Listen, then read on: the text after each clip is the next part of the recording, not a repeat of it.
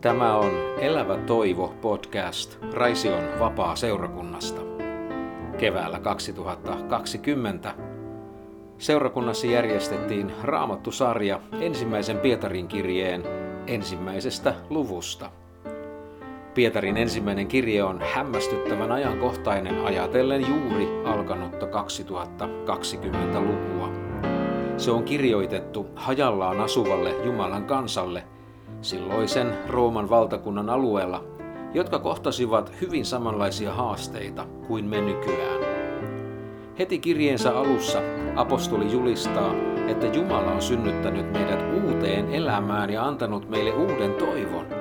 Sitten seuraa tarkempaa opetusta, miten uutta elämää eletään ja miten juuri toivo kantaa kaikenlaisissa olosuhteissa, jopa kärsimyksissä. Opetukset pitää pastori ja kirkkokunnanjohtaja Hannu Vuorinen, joka tunnetaan raamatun tekstiä selittävistä saarnoistaan ja luennoistaan. Ja nyt ensimmäinen osa. Mutta ensimmäinen Pietarin kirje teemamme, ja sitä me halutaan yhdessä tutkia ja kuunnella, mitä Jumala sen kautta meille puhuu. Mutta tänään jälleen tämä ensimmäinen kerta on hieman tällainen johdannon omainen, eli ihan alussa mä kyllä nyt nostan jotakin Pietarin kirjeen taustoista, niin että me osataan vähän asettaa tämä kyseinen kirje sellaiseen yhteyteen, missä se on alun perin kirjoitettu. Ja jotta me voisimme sen tehdä, niin mä jotakin kerron ensimmäisen Pietarin kirjeen taustoista, ehkä sellaistakin, joka voi kuulostaa hieman itsestään selvältä, mutta määrätyllä tavalla niidenkin asioiden mieleen palauttaminen on tos, toisinaan hyvin tärkeää niin, että me päästään sitä tekstiä paremmin ymmärtämään.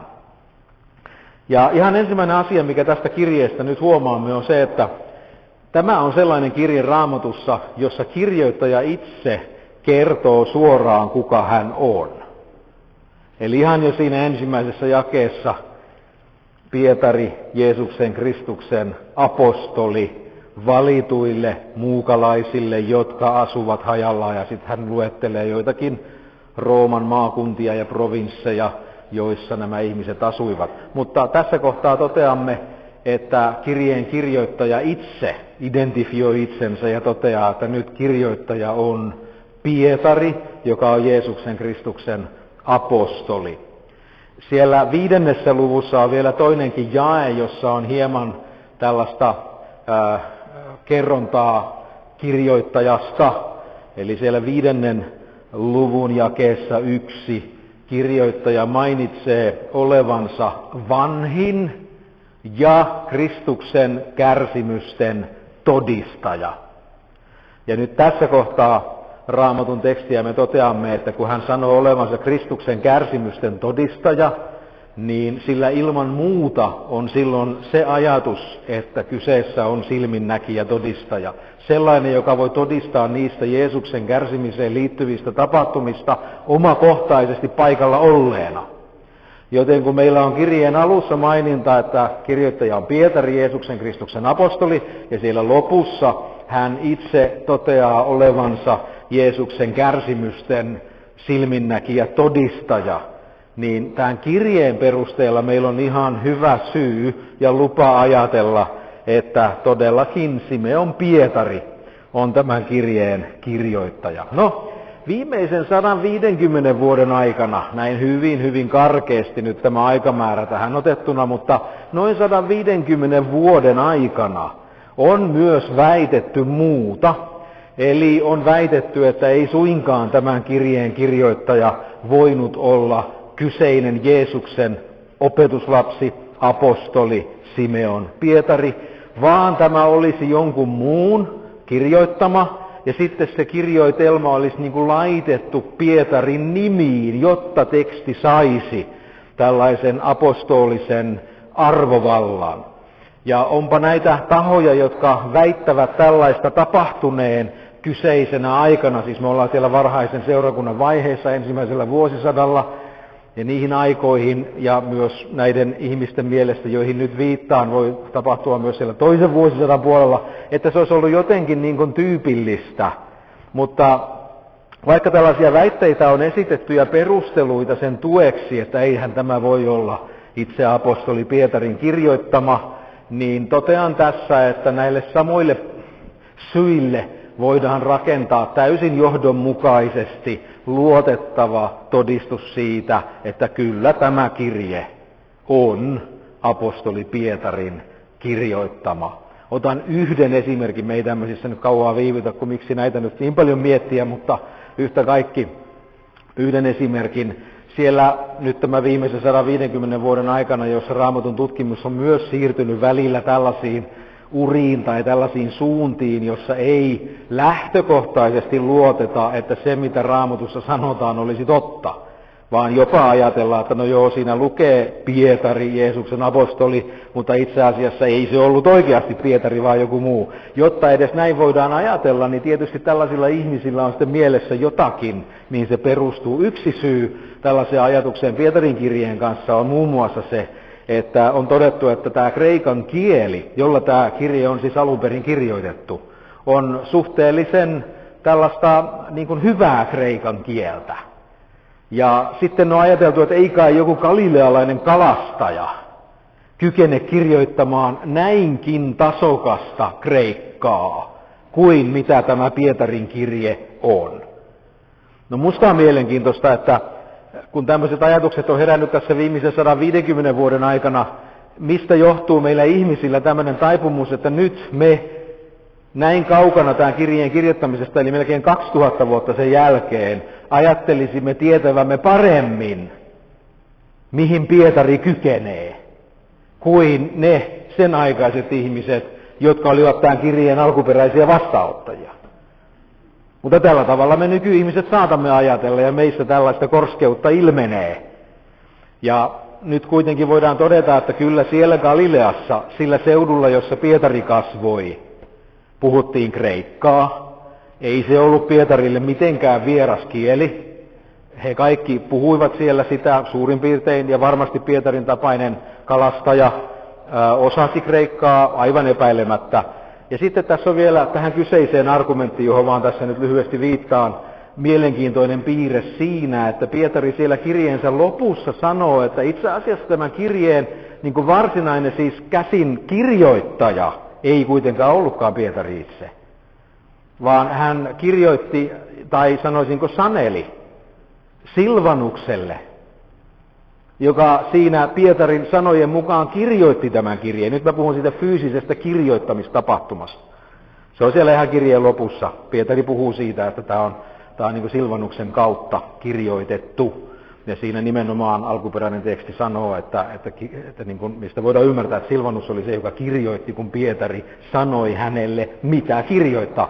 Ja, ja Silvanus hyvin todennäköisesti oli tässä kohtaa sitten vielä askeleen ehkä kielellisesti Pietariakin mahdollisesti, emme tiedä, mahdollisesti taidokkaampi. Ja se saattaisi osaltaan kertoa siitä, miksi tämä on oikeasti kreikaksi suhteellisen hyvää, sujuvaa äh, kreikan kieltä tämä kyseinen teksti. Mutta niin kuin huomasitte, tässäkin on valinta. Joko me ajattelemme, että no ei kai Pietari nyt voinut niin hyvää kreikkaa kirjoittaa.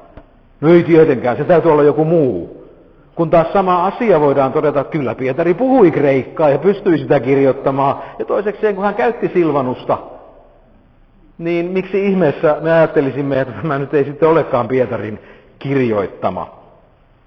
Muitakin tällaisia perusteita toki esitetään siihen, että se ei olisi Pietarin kirjoittama, mutta ne kaikki väitteet voidaan täysin niin kuin kääntää myös todistamaan sen puolesta, että Pietari on kyseisen kirjeen kirjoittaja. No toisinaan esitetään nyt käsitys siitäkin, että varhaisina aikoina olisi ollut jotenkin tapana kirjoittaa toisten nimissä, ja siten useatkin Uuden testamentin ja ylipäätään raamatun kirjat eivät olisi niiltä henkilöiltä, jotka siellä mainitaan kirjoittajina. Muistutan meille, että kaikissa raamatun kirjoissa ei mainita kirjoittajaa. Jos heti Uudesta testamentista mietit, mikä olisi sellainen, niin vaikkapa hebrealaiskirje ei nimeä kirjeen kirjoittajaa siinä tekstissä. Mutta niissä, missä se nimetään, niin ajatellaan, että se kuitenkin sitten voisi olla tämmöinen pseudokirjoittaja, eli taustalla joku muu tai muut, jotka kyseisen tekstin aikaan saivat. Tässä yhteydessä ihan vaan raamatun niin kuin luotettavuuden ja johdonmukaisuudenkin nimissä niin voisi olla hyvä ihan lyhyesti vilkaista toiseen tessalonikalaiskirjeeseen. Jos sulla on raamattu siinä, niin voit sen mun kanssani tehdä. Munkin täytyy näköjään etsiä, mihin se mun raamatustani hävissä. Tessalonikalaiskirje, tuollahan se on toinen tessalonikalaiskirje ja siellä toisesta luvusta ää, jae kaksi, niin siinä kohtaa Paavali aikanaan lausui näin.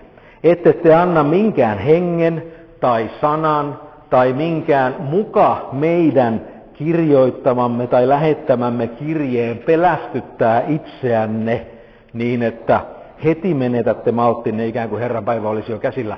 Siis Paavali tässä nimenomaan toteaa, että on kirjeitä, kuten hänen kirjeensä Paavali, jotka hän on kirjoittanut.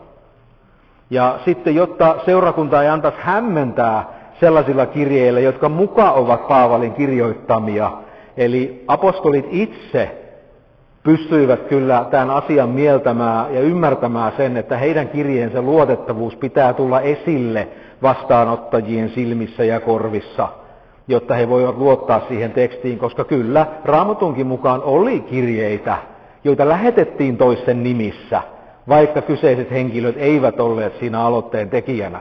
Mutta Paavali on tässä sitä mieltä, että hän pystyy sen osoittamaan, mikä on hänen kirjeensä. Ja jos katsot vielä samaisen toisen tessalonikalaiskirjeen kolmannen luvun ja että 17, niin täällähän Paavali muun muassa toteaa näin. Tervehdys minulta, Paavalilta, omaa kätisesti. Tämä on merkkinä jokaisessa kirjeessäni, näin minä kirjoitan. Otin nämä esimerkit Tessalonikalaiskirjeestä sen vuoksi, että vaikka nyt sanoinkin, että viimeisen 150 vuoden aikana on ilmennyt tämmöistä raamatun tulkintaa, joka, joka väittää, että ei kaikki ole sitä, miltä näyttää raamatussa, ja kirjoittajat eivät välttämättä ole niitä, jotka sinne on kirjoittajaksi merkitty, niin ei se aivan uutta ole. Kyllä aina on pyritty ihmisiin eri tavoin vaikuttamaan, mutta nyt tässä Paavali osoittaa meille, että he itse pyrkivät huolehtimaan siitä, että heidän kirjeensä olivat sellaisia, joissa se pystytään erottamaan, että tämä on aito. Ja nyt kun me vielä kaiken lisäksi uskomme Jumalan valvoneen sanansa, niin siitä lähtökohdasta meillä ei varmaan ole mitään ongelmaa Pietarin kirjeen äärellä todeta, että meillä on tässä luettavana sen Pietarin, jonka Jeesus siellä veneen luona kutsui aikanaan, ja joka lähti Jeesuksen seuraan, niin tämän henkilön kirjoittama kirje on nyt tässä meidän edessämme. Vielä totean, että tätä ensimmäistä Pietarin kirjettä pidettiin tämä varhaisen seurakunnan, eli mennään myös vähän sen ajan jälkeen, kun mitä raamatun kirjoittaminen päättyy. Puhutaan kirkkoisistä, varhaisista sellaisista seurakuntien johtajista ja kaitsijoista, niin nämä varhaiset kirkkoisät ja ylipäätään arvovaltaiset tahot seurakunnan keskuudessa poikkeuksetta pitivät Pietarin kirjettä Pietarin itsensä kirjoittamana. Eli siellä ei esiintynyt tällaista epäilyä sen suhteen, etteikö tämä ole hänen tekstiään. No, milloin tämä kirja on mahdettu kirjoittaa? Asettakaapa itsenne sinne ensimmäiselle vuosisadalle. Puhutaan vuosikymmenistä, niin me voidaan pikkasen tiedätkö, assosioida niitä tähän meidän edelliseen 1900 vuosikymmenen. Joskus se ainakin mua auttaa, kun mä ajattelen vaikka tiedätkö, mielessäni, niin mä kyllä elänyt 30-luvulla, mutta silti jos mä ajattelen 30-lukua, 1930-lukua, niin mä jotenkin miellän sen, kun mä olen vaikka syntynyt vuonna 60, niin mä tiedän, että se on ollut siellä 30 vuotta ennen mun syntymää. Niin voit vähän tällaista käyttää mielessä, kun sanon, että elettiin siis aikaa, jolloin vähän vuoden 30 jälkeen, ehkä noin vuonna 33, Herra Jeesus kärsii, kuolee, nousee ylös ja lähtee isänsä tykö. Ja tämä kirje, jota nyt luemme, on kirjoitettu todennäköisesti, aivan varmoja tästä emme voi olla, hyvin todennäköisesti kirjoitettu noin 30 vuotta sen jälkeen. Eli noin vuonna 62-63 on ihan luotettava ajoitus ensimmäiselle Pietarin kirjeelle. Ja silloin historiallisessa mielessä tämä ei ole niin kuin ajallisesti kaukana Jeesuksen kuolemasta ja ylösnousemuksesta, mutta onhan siinä toki 30 vuotta väliä. Sen verran Pietari on ehtinyt elää, palvella Jeesusta toimia kutsumuksessaan, kun hän jossakin kohtaa sanoo ystävälleen Silvanukselle, että mitä Silvanus, jos tarttuisit kynään ja kirjoittaisit tämän, mitä haluan nyt lähettää näille uskoville näillä alueilla. Eli ollaan noin vuonna 62-63. Tämä ajankohta on siinä mielessä ehkä näitä kirjeen vastaanottajia ajatellen ihan hyvä huomioida, että juuri niihin aikoihin Paavali on kuollut. Hänet on todennäköisesti noin 62 teloitettu Roomassa, ja Paavali on siis menettänyt henkensä ja hän on päässyt kotiin Herran tykö. Ja nyt nämä alueet, joille Pietari kirjoittaa, voittopuolisesti ovat alueita, joissa Paavali oli toiminut ja joissa Paavalin vaikutuksesta oli syntynyt kristillisiä seurakuntia. Muun muassa Galatian alue kuuluu sinne, Kappadokian ja, ja näitä, joita tässä luetellaan. Ää, siellä on myös alueita kyllä Pietari mainitsemana, joissa Paavali ei käynyt. Mutta suurin osa näistä alueista on sellaisia, jotka olivat Paavalin vaikutuksesta syntyneitä seurakuntia.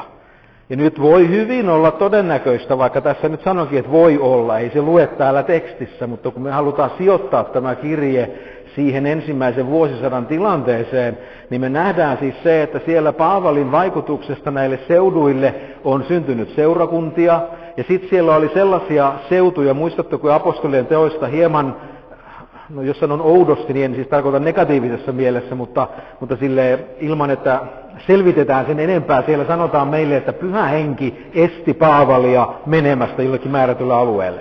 Siellä on kaksikin tämmöistä mainintaa. Ja ne kyseiset maininnat, joissa jostain syystä pyhä henki esti Paavalia julistamasta evankeliumia, ovat siellä nykyisen Turkin alueella, niin kuin kaikki nämä paikat, jotka tässä Pietari mainitsee vastaanottaja-alueina, ovat nykyisen Turkin alueella. Ja nyt tässä Pietari puhuu myös niistä alueista, joihin pyhä henki ei päästänyt Paavalia julistamaan, joten meillä on täys lupa ajatella, että Jumala lähetti sinne jonkun toisen. Oliko ehkä Pietari itse käynyt siellä? Emme tiedä, mahdollisesti. Tai jotkut muut olivat sitten niillä alueilla evankeliumia julistaneet niin, että seurakuntia syntyi. Pieni mukava yksityiskohta lienee sekin, että jos katsot apostolien tekojen alusta, silloin ensimmäisen helluntain aikaan, kun kerrotaan näitä, näitä Rooman alueella, siellä nimenomaan diasporassa eli hajannuksessa eläviä juutalaisia, jotka olivat tulleet juhlille, niin siellä luetellaan niitä eri alueita, joista he olivat tulleet. Niin siellä luetellaan myös näitä alueita, jotka Pietari kirjeensä alussa tässä luettelee vastaanottajina. Eli Meillä on täysi oikeus ajatella, että siellä niiden tuhansien joukossa, jotka Jerusalemissa uskoivat Jeesukseen näiden ensimmäisten opetuslasten julistuksen kautta, joka pyhän hengen vuodatuksen jälkeen tapahtui. He kuulivat julistettavan Jumalan suuria tekoja Jeesuksesta, vieläpä omilla murteillaan ja kielillään, kun pyhä henki vaikutti senkin, että ne kykenivät siihen. Joten voi olla, että he olivat näiden seurakuntien perustajia, kun palasivat takaisin sinne omille kotikonnuilleen. Yhtä kaikki, tälle alueelle oli syntynyt lukuisia seurakuntia eri paikkakunnille, Paavalin, ehkä Pietarin, tai sitten näiden Jerusalemista palanneiden uskoon tulleiden vaikutuksesta, tai jonkun muun evankelista vaikutuksesta. Kyllähän heitä siellä liikkeellä jo tähän aikaan oli enemmänkin. Ja seurakuntia oli sinne syntynyt. Paavalihan kävi siellä ää, niin kuin sitten hoitamassa näitä seurakuntia, ei vain kerran, vaan, vaan toistuvastikin. Ja meillä on siellä Paavalin kirjeitä vaikkapa galatalaisille, joiden kohderyhmä osaltaan on sama kuin tässä Pietari ensimmäisessä kirjeessä Pietarilla. Joten siellä on seurakuntia, jotka ovat syntyneet evankeliumin sanan voimasta, pyhässä hengessä, ja sitten näitä seurakuntia on vahvistettu ja opastettu Jeesuksen seuraamisessa, mutta nyt heidän tämän alueen yksi keskeinen apostoli, pakanain apostoli Paavali, on kutsuttu kotiin eikä ole enää keskuudessamme. Olisiko tässä yksi syy, miksi Pietari päättää tarttua kynään ja kirjoittaa näille koko tälle alueelle tämän kirjeensä, edelleenkin vahvistaakseen heitä evankeliumin tuntemisessa, opastaakseen heitä niissä olosuhteissa, missä he nyt parhaillaan elivät.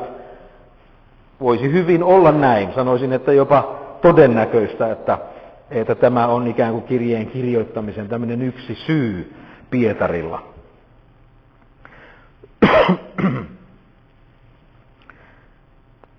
Niin kuin tuossa totesin, niin nämä vastaanottajat, niin, niin äh, he asuivat siellä, mitä me nykyisin, nykyisin kutsumme Turkiksi. Jos katsot mielessäsi Turkin karttaa, niin itse asiassa tässä luetellaan ensimmäisessä jakeessa Ponto, jotka asuvat hajallaan Pontoksessa, Galatiassa, Kappadokiassa, Aasiassa ja Pityniassa. niin jos, jos katsot sitä Turkin karttaa, niin tämä piirtää tämmöisen U-muotoisen kaaren sinne, sinne Turkkiin, alkaen sieltä, onko se nyt koillinen se, mikä on siellä pohjoisen ja idän välissä, onko se koillinen, kauhistus, niin tota, koillisesta ja siitä kun piirrät tämmöisen hymyilevän naaman Turkin kartan päälle, niin suurin piirtein seuraa näitä maakuntia, joita Pietari tässä luettelee. Siksi on myös hyvin todennäköistä, että hän ajatteli, että Silvanuksen reitti alkaa sieltä koillisesta. Ja lähtee siitä sitten viistosti etelään sinne Keskiturkkiin ja päätyy sitten sinne, sinne Tarson seudulle, äh, ei kun siis Troaksen seudulle sinne rannikolle ylemmäksi. Eli, eli todennäköisesti Silvanus meni tätä reittiä, kun hän lähti kirjettä viemään näille ihmisille. Siihen aikaan posti ei ollut ihan siinäkään mallissa kuin Suomen posti, joten ainahan piti joku olla kuriirina. Ja tässä kohtaa Silvanus, joka kirjeen kirjoitti Pietarin, Pietarin ää, tekstistä, niin hän todennäköisesti oli se, joka myös tämän kirjeen sitten perille vei. Ehkäpä juuri tätä reittiä, mikä tässä ensimmäisessä jakeessa on mainittu. Nämä oli kaikki Rooman valtakunnan maakuntia tai provinsseja. En nyt ajan puutteen vuoksi lähde luettelemaan. Sieltä löytyisi monia tuttuja paikkakuntia apostolien teoista joista siellä puhutaan. Ehkä yhtenä aika tunnettuna vaikka Laodikea siellä niin kuin Silvanuksen loppureitin varrella sitten, kun hän lähti kulkemaan rannikkoa ylöspäin jälleen siellä, siellä nykyisen Turkin alueella. Sanoisin näin, että tämän kirjeen niin koko sisällön perusteella meillä on hyvä syy ajatella, että vastaanottajat olivat pääasiassa pakana uskovia. Jälleen muistutan, että mulle pakana uskova tarkoittaa Jeesukseen uskovaa, joka ei syntyperältään ole juutalainen ja taustaltaan juutalainen. He olivat pakana uskovia, mutta totta kai heidän joukossaan oli varmaan lähes joka paikassa myös juutalaisia Jeesukseen uskovia.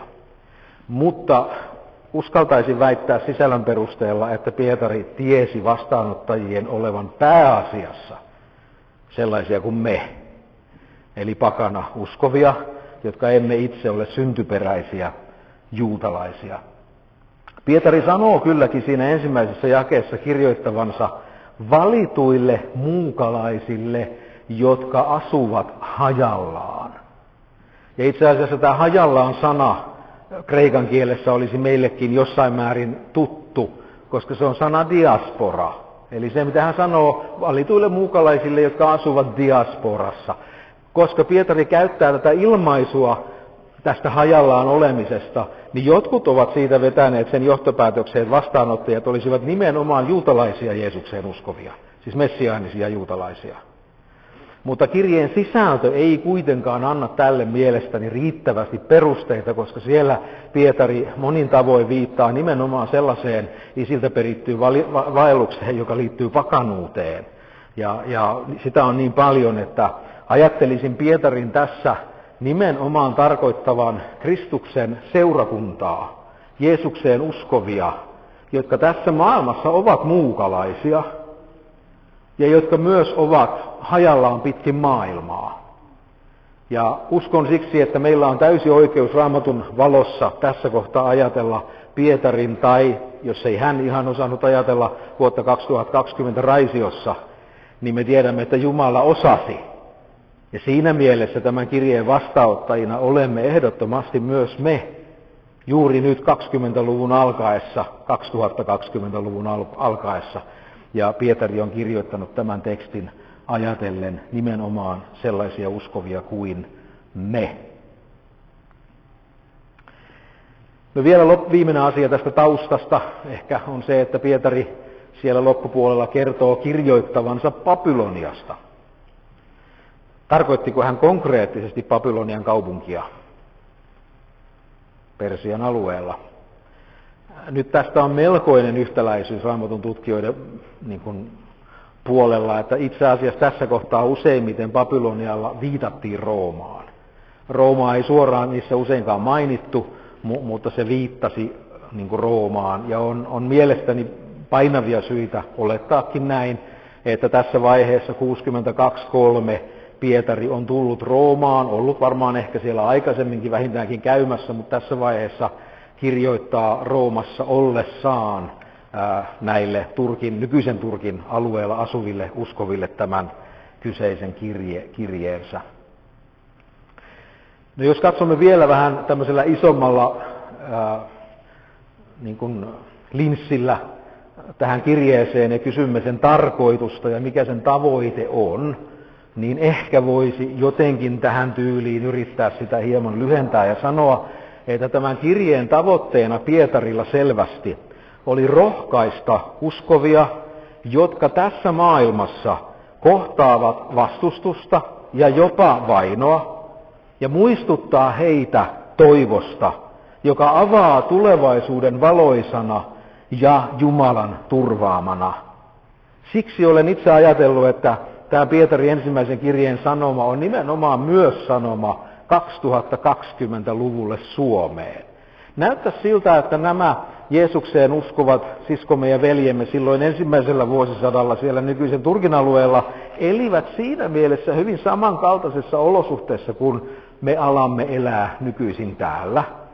Tässä vaiheessa, mikäli olemme tässä ajottamisessa suurin piirtein oikeassa, vielä ei ole kyseessä ne Rooman keisareiden mittavat ja laajat ja voimakkaat vainot, jotka sitten Domitianuksen aikana ja Trajanuksen aikana ja, ja toki Neeronkin aikana jo siinä hyvin pian tämän jälkeen koskettivat koko silloista Rooman valtakuntaa, ja ne vainot olivat hyvin kattavia ja hyvin voimakkaita, mutta tässä kohtaa hyvin todennäköisesti niistä ei vielä ole kysymys. Eli nämä uskovat ei kohdanneet tämmöistä ihan suoraa niin kuin vainoa uskonsa vuoksi, mutta he elivät sellaisessa toiminta- ja elämän ympäristössä, jossa heidän ympärillään elävät ihmiset edustivat täysin toisenlaisia arvoja ja tekivät elämän tavoissaan ja valinnoissaan täysin toisenlaisia valintoja kuin mitä Jeesuksen seuraajat tekivät. Ja se johti tämmöiseen jännitteiseen olotilaan ympäröivän yhteiskunnan ja ihmisten kanssa niin pitkälle, että varmasti siellä oli myös jonkin verran suoraakin vainoa joillakin paikkakunnilla, mutta kaikkialla todennäköisesti oli vastustusta ja sellaista negatiivista painetta, joka kohdistui Jeesuksen uskoviin sieltä ulkopuolelta. Ja niin kuin sanoin, no Suomi vieläkin mielestäni on suhteellisen rauhallinen maa monessa mielessä ja saamme uskoa vielä vapaasti Jumala suokoa, että saamme jatkossakin. Mutta onhan tämä tuolta ulkopuolelta jo jonkin verran tiivistynyt tämä tällainen meidän haastamisemme.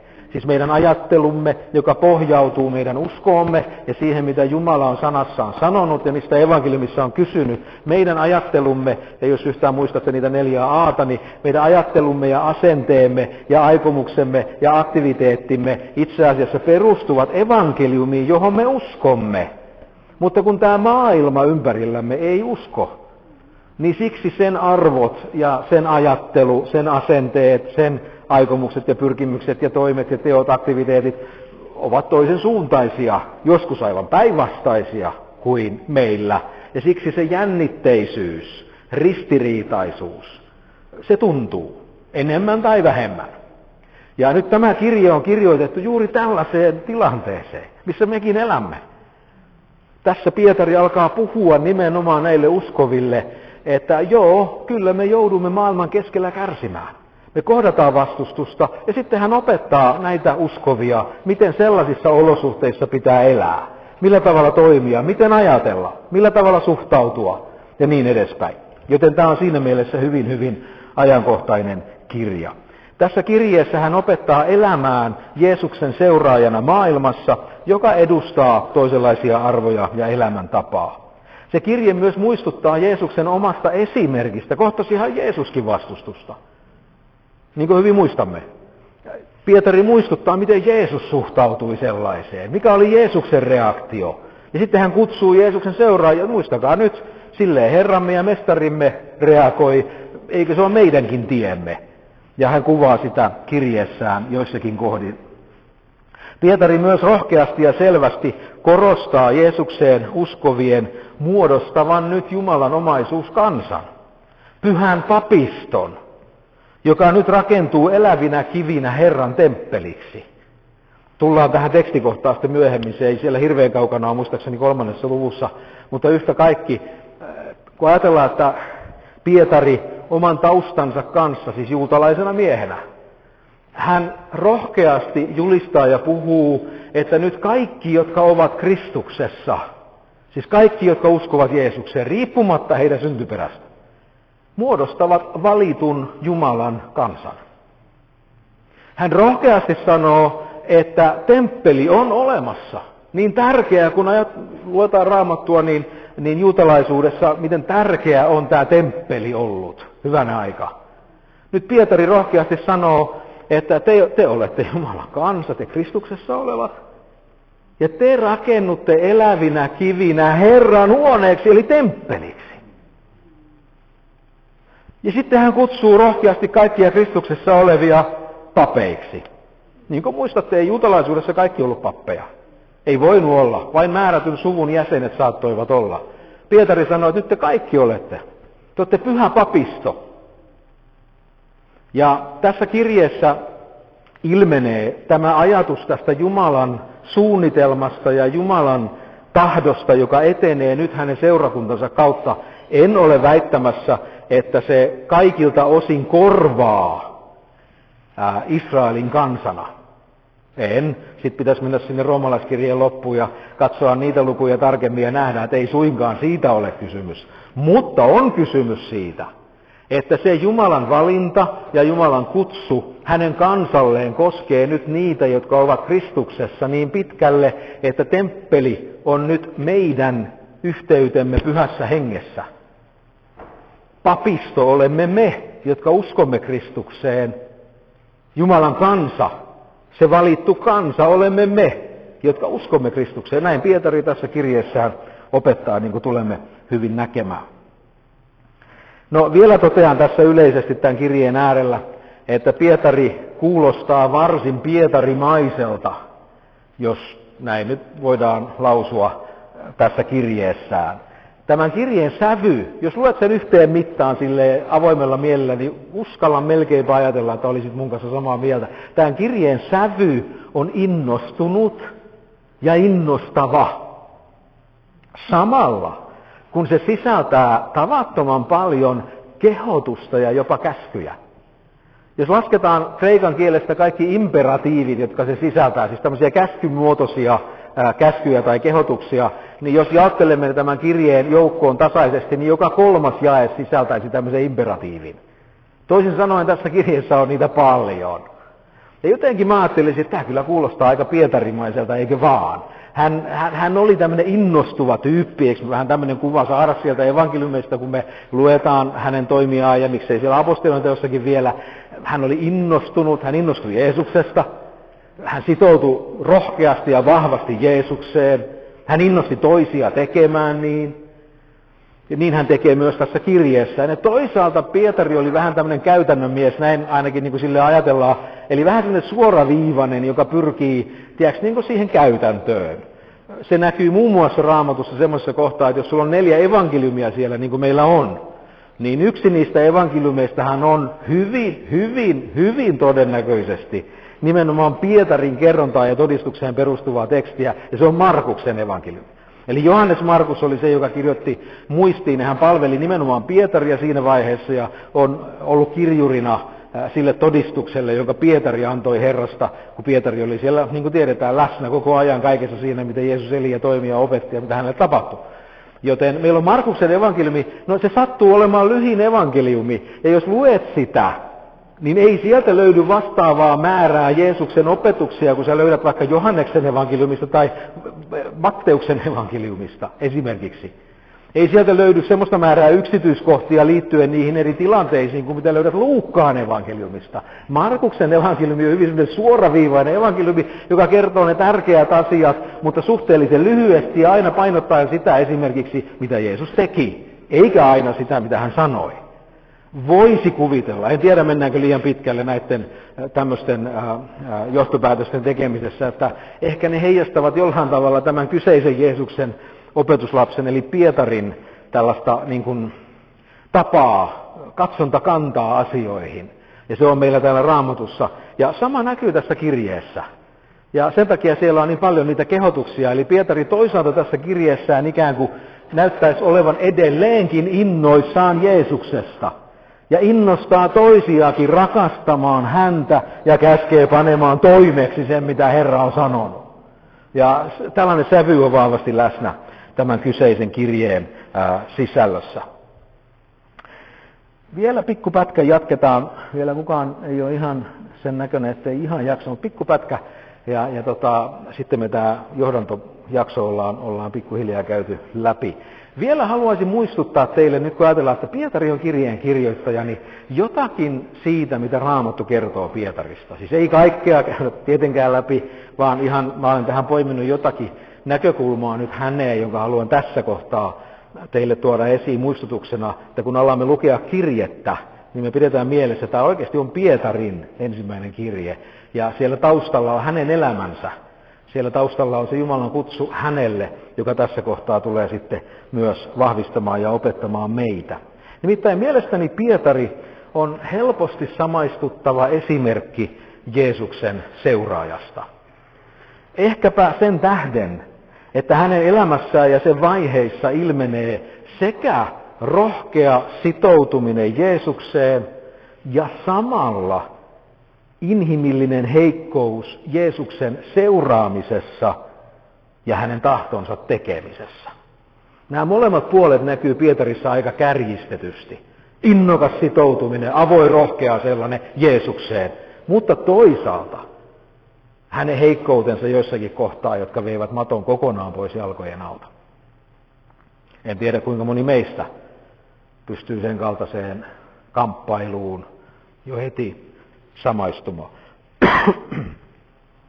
Vaikka Pietari oli hyvin keskeneräinen, lankeileva ja toisinaan epäonnistuva, asetettiin kuitenkin hänet ja hänen tunnustuksensa Jeesuksesta peruskallioksi Kristuksen seurakunnalle. En tiedä miksi, mutta mä kyllä pidän sitä hyvin rohkaisevana. Eli tämä Pietari, apostoli Pietari Kallio, ei suinkaan ole joku täydellinen Jeesuksen seuraaja. Ei suinkaan. Ja tämä hänen epätäydellisyytensä melkeinpä vielä, voiko näin sanoa, nousee suuremmaksi, kun pikkasen asetamme sitä siihen taustaan, miten Pietari sai elää ja mitä hän sai kokea. Nimittäin muistutan teille sen, että sehän oli Pietari, toki muitakin, mutta tässä kohtaa nyt Pietari, joka vietti reilut kolme vuotta yötä ja päivää Jeesuksen seurassa. Siis jatkuvasti. Hän kuuli omilla kormillaan mestarin opetukset. Hän näki Jumalan pojan tunnusteot ja joihinkin osallistui itsekin, kuten muistatte vaikka kävelemällä siellä tutun kotijärvensä veden päällä vähän aikaa. Mutta yhtä kaikki kuitenkin käveli, eikö? Hän näki Jeesuksen ihmisyyden ja väsyi Jeesuksen kanssa, kun oli pitkä kävely. Hän koki Jeesuksen kanssa nälkää ja janoa. Hän seurasi, miten Herra kohtasi erilaisia ihmisiä ja miten eri tavoilla Jeesus nämä tilanteet koki. Pietari oli paikalla kuulemassa, kun Jeesus purskahtaa itkuun. Ja hän oli paikalla, kun Jeesus purskahtaa nauruun. Siellä hän oli ihan vieressä. Voitko kuvitella itseäsi Jumalan pojan kanssa näin läheisessä kanssakäymisessä yli kolme vuotta yötä ja päivää? Kaiken sen keskellä. Hän oli paikalla oppimassa, kun Jeesus rukoili. Hän oli siellä, kun kysyt, Herra, opeta meitäkin rukoilemaan. Siellä hän, Jeesus oli siinä rukoilemassa. Pietari oli silmin näkijänä Jumalan karitsan kärsimyksissä, alkaen sieltä ketsemaan sielun tuskasta aina kolkatan kivuliaaseen ja järkyttävään kuolemaan asti. Hän oli siellä, kun Jeesuksen ruumis voideltiin ja käärittiin käärinliinaan ja asetettiin sinne hautaan. Hän koki toisten kanssa sen valtavan pettymyksen, sen synkän pimeyden, joka pitkä perjantai jälkeen koitti, kun he oli pakko ajatella, että olisi tämä kuitenkin joku valhe tai petos. Nyt hän on kuollut, roomalaiset tappo hänet.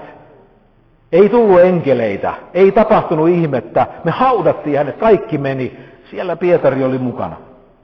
Hän kyseli ja ihmetteli varmasti karvaasti, oliko kaikki se toivo Jeesuksessa kuitenkin rauennut. Mutta sitten Pietari sai ensimmäisten joukossa kuulla naisten todistuksen Kristuksen ylösnousemuksesta. Ja itsekin katsella tyhjän haudan ihmettä.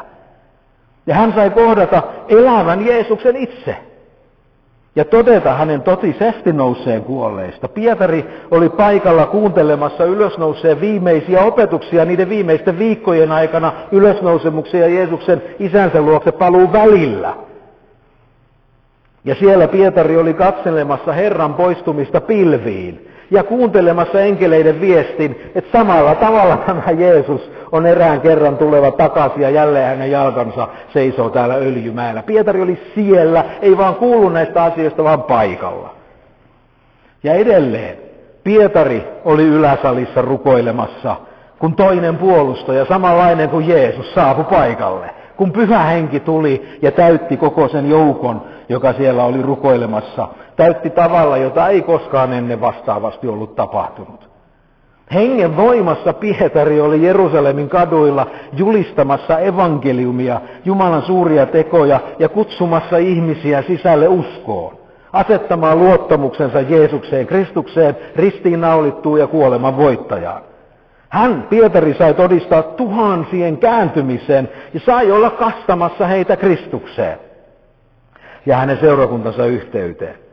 Se oli Pietari, joka tarttu rampaa kädestä, siis rampaa syntymästään saakka sellaista, ja nostaa hänet ylös niin, että kaveri lähtee kävelemään ja hyppelemään ja riemuitsemaan, kun hän on täysin terve. Se oli Pietari, joka herätti Dorkaksen kuolleista. Niin, että tämä kuollut heräsi eloon. Se oli Pietari, joka oli siinä mukana. Hän sai avata oven pakanoillekin, astua sisään Jumalan valtakuntaa, kun hän otti ne askeleet sinne Korneliuksen taloon ja julisti heillekin evankeliumi Jeesuksesta. Hän itsekin sai täyttyä uudelleen ja uudelleen pyhällä hengellä ja välittää ilosanomaa tuhansille ja tuhansille ihmisille. Ja aika oikeasti loppuisi jos se nytkin melkein alkaista olla, aika oikeastikin loppuisi, jos mä jatkaisin tästä kertomasta pelkästään kaikkea sitä, mistä Pietari oli mukana, mistä Raamattu meille kertoo. Kuten vaikka sitä, että hänet oli vangittu ja hänet oli kahlittu ja sitten enkeli tulee ja vie hänet sieltä ulos, muistatteko? Ja sitten hän menee sinne rukouskokoukseen ja ihmettelee, että se on joku Pietari Aave, koska eikö hänen pitäisi olla jo mestattu suurin piirtein. Se oli Pietari, joka koki tämän itse, jota me vaan luemme tuolta teksteistä. Hän oli paikalla ihan itse fyysisesti mukana. Mutta juuri tällaista taustaa vasten mielestäni erottuu mielenkiintoisella tavalla Pietarin epäonnistumiset. En niitä nyt rupea tässä luettelemaan, viittaan vaan näihin, jotka jo tiedätte, miten Jeesuksen kärsimysten keskellä pelkurimaisesti hän kolmesti kieltää edes tuntevansa tätä Jeesusta. Siis tämä Pietari, joka oli kävellyt veden päällä, Tämä Pietari, joka oli nähnyt kuolleiden nouseva, ajattele, pistä itse siihen tilanteeseen. Mitä me ajateltaisiin sellaisesta veljestä tai siskosta, joka olisi ollut paikalla tuollaisten ihmisten ihmeiden keskellä? Mä luulen, että me melkein otettaisiin tänne hänelle vähän joku erikoinen tuoli. Olisi hän aika erikoislaatuinen uskovainen. Täytyisi hänen edustaa vähän melkein jo niin sellaista luokkaa, jota ei yleensä Raision vapiksessa tai missään seurakunnissa juuri ole. Hyvänen aika. Pietarin kaltainen Tuskinpa hän edes kamppailee samojen kiusausten kanssa kuin me. Tiedätkö, kuin pitkälle hänen on täytynyt päästä? No eipä päässyt. Siellä kieltämässä Jeesuksen, kiroamalla, vannomassa, että mä en koskaan tuommoista miestä edes tuntenut. Tämä sama Pietari. Ajattelepa sitä, että Pietari linnoittautui Jerusalemiin näiden muiden opetuslasten kanssa, vaikka Jeesus oli sanonut, että menkää kaikkeen maailmaan, tämä kuuluu kaikille kansoille. Ei nämä mennyt. Ei ne pysy tiukasti Jerusalemissa omiensa keskellä, juutalaisten keskellä, ei muille julistettu evankeliumia. Juutalaisille kyllä, ei muille. Ja Jumalan piti moukaroida tämä Pietarin uskonnollinen muuri tuolta sydämestä sillä kolminkertaisella ilmestyksellä, niin että hän lopulta astuu Korneliuksen taloon ja sanoo, nyt minä tiedän, että Jumala ei katso henkilöön, vaan mistä tahansa kansasta se, joka etsii Jumalaa, on hänelle mieleen. Vasta sitten, vuosien kuluttua Jeesuksen ylösnousemuksesta, hän on Korneliuksen talossa. Kovapäinen kaveri, eikö? Ja ajatelkaapa, tämä äskeinen, onko se lankeemus tai ainakin heikkous, tapahtui sen jälkeen, kun hänet oli täytetty pyhällä hengellä. Kun hänet oli toistuvasti täytetty pyhällä hengellä, ei se saanut aikaa sitä muutosta hänessä. Meillä on kiusaus, näin väitän, nykyuskovina ajatella. Eikö vähän kaikkeen olisi vastaus se, että kunhan täytytään hengellä? Ja mä uskon vahvasti, että se on todella iso Jumalan lahja, jota tulee pyytää ja ottaa vastaan ja me tarvitsemme. Mutta näyttää siltä, että ei se Pietaria mitenkään totaalisesti muuttanut. Ja vielä viimeinen, johon tässä viittaan. Ajattelepa sitä, että mennään aika pitkälle nyt historiassa eteenpäin, siis sieltä Jeesuksen kuolemasta ja ylösnousemuksesta ja ensimmäisestä hengenvuodotuksesta ja Korneliuksen talostakin. Mennään vielä pidemmälle siihen aikaan, kun Paavali on jo liikkunut siellä Kalatiassa, sinne on syntynyt seurakuntia, ja Paavali on palannut sinne seudulle vahvistaakseen ja opettaakseen näitä, näitä ihmisiä evankeliumin sanassa. Pietari tulee yhtä aikaa paikalle. Ja nämä kaksi apostolia ilolla palvelee Kalatiassa vahvistaen uskovia evankeliumissa. Aina siihen saakka, kun Jerusalemista Jaakobin luota tulee muutamia veljiä sinne Kalatiaan. Mitäs Pietari silloin teki? Vetäytyy kokonaan yhteydestä pakana uskovien. Me puhumme velistä ja siskoista Kristuksessa vetäytyy yhteydestä heidän kanssaan ja päätyy syömään vain juutalaisten pöydässä. No onko se nyt mikään niin big deal, kai siellä pöytiä riitti. Paavali oli sitä mieltä, että Pietari ansaitsi julkisen nuhteen siitä, että hän on kieltänyt evankeliumin totuuden. Ja julkisesti nuhtelee. Siis tämä Pietari, jota jotkut pitää erehtymättömänä paavina, niin toinen apostoli julkisesti sanoi, että Pietari, tee parannus, sä olet tehnyt syntiä, sä toimit vastoin evankeliumin käskyä ja sisältöä. Mutta huomaatko, missä vaiheessa se tapahtuu? Kaiken sen jälkeen, mitä mä äsken tuossa luettelin Pietarista. Kaiken sen jälkeen hän pelkää ihmisiä enemmän kuin Jumalaa. Hän pelkää omaa vihteryhmänsä, tiedätkö, ne, joita hän arvostaa, joiden mielipiteet on hänelle kaikkein tärkeimpiä, niin hän on valmis jopa iskemään evankeliumia vasten kasvoja, koska hän ei enää uskalla rohkeasti seurata Jeesusta. Ja mun täytyy sanoa, että itsessäni ja meissä nykyuskovaisissa voi kun helposti mä näen ihan samoja piirteitä. Me kuunnellaan vaan niitä oman viiteryhmän ääniä, Niitä, jotka on meille niin tärkeitä, heidän hyväksyntänsä. Ja jos ristiriita tulee, niin kyllä me sitten velille ja siskoillekin osataan aika lailla kaapin paikka näyttää. Ja kertoa, miten väärässä ne on. Tai vähintäänkin ottaa sitä etäisyyttä. Emme kaikkien kanssa sentään veljeillä. Langetaan täsmälleen samaa kuin Pietari. Toisaalta se rohkaisee mua, eikö se kumma? Toisaalta se rohkaisee mua, näin kävi Pietarillekin. Toisaalta se taas pikkasen masentaa koska niin kävi Pietarillekin. Miten helposti se käy meille. Mutta tällainen kaveri meille nyt kirjoittaa, ystävät. Pietarin ensimmäinen kirje. Ja siksi tämän osioni päätän nyt tähän. En tiedä, millaisissa olosuhteissa Paavali, äh, Paavali kun Pietari siellä Roomassa asusti. Todennäköisesti jossain asusti, voit nähdä hänet jossain sen aikaisessa hieman hämärässä ehkä huoneessa, jonkun kynttilän valo mahdollisesti jossain. Voit kuulla siinä, kun Pietari kääntyy ystävänsä Silvanuksen puoleen. Ja hän sanoo, että hei Silvanus, mitä sä otat pergamenttia ja kynän? Kirjoitapa tämä, mitä nyt sulle sanon. Pietari, Jeesuksen Kristuksen apostoli, valituille muukalaisille, jotka asuvat hajallaan Pontossa ja Kalatiassa ja Kappadokiassa ja Fryykiassa – ja sen jälkeen hän jatkaa sitä kirjettään, josta en siis tänään aio sanoa mitään, mutta mä luen tämän alun. Kuuntele, tämä äskeinen Pietari, kuuntele. Kirjoitan näille valituille muukalaisille, jotka Isä Jumala ennalta tietämisensä mukaisesti on hengellä pyhittänyt Jeesuksen Kristuksen kuuliaisuuteen ja hänen verellään vihmottavaksi. Armo ja rauha lisääntyköön teille. Ja sitten hän jatkaa. Ylistetty olkoon meidän Herramme Jeesuksen Kristuksen Jumala ja Isä.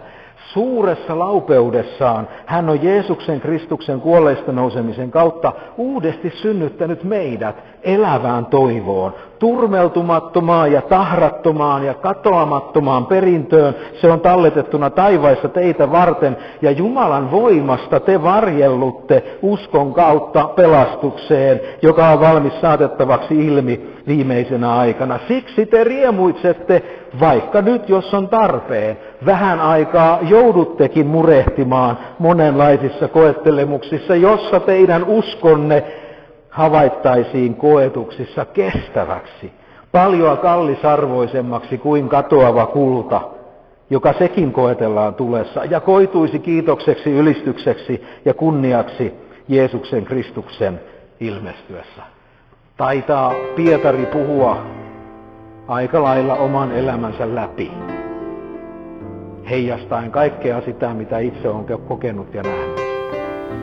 Tämä oli Elävä toivo podcast-sarjan ensimmäinen osa. Tästä siis jatkamme eteenpäin ensimmäisen Pietarin kirjeen ensimmäisen luvun äärellä. Sarjassa on kahdeksan jaksoa. Toivottavasti olemme jälleen yhdessä kuulolla tämän tavattoman tärkeän ensimmäisen Pietarin kirjeen sanoman äärellä. Kuullaan ja nähdään taas.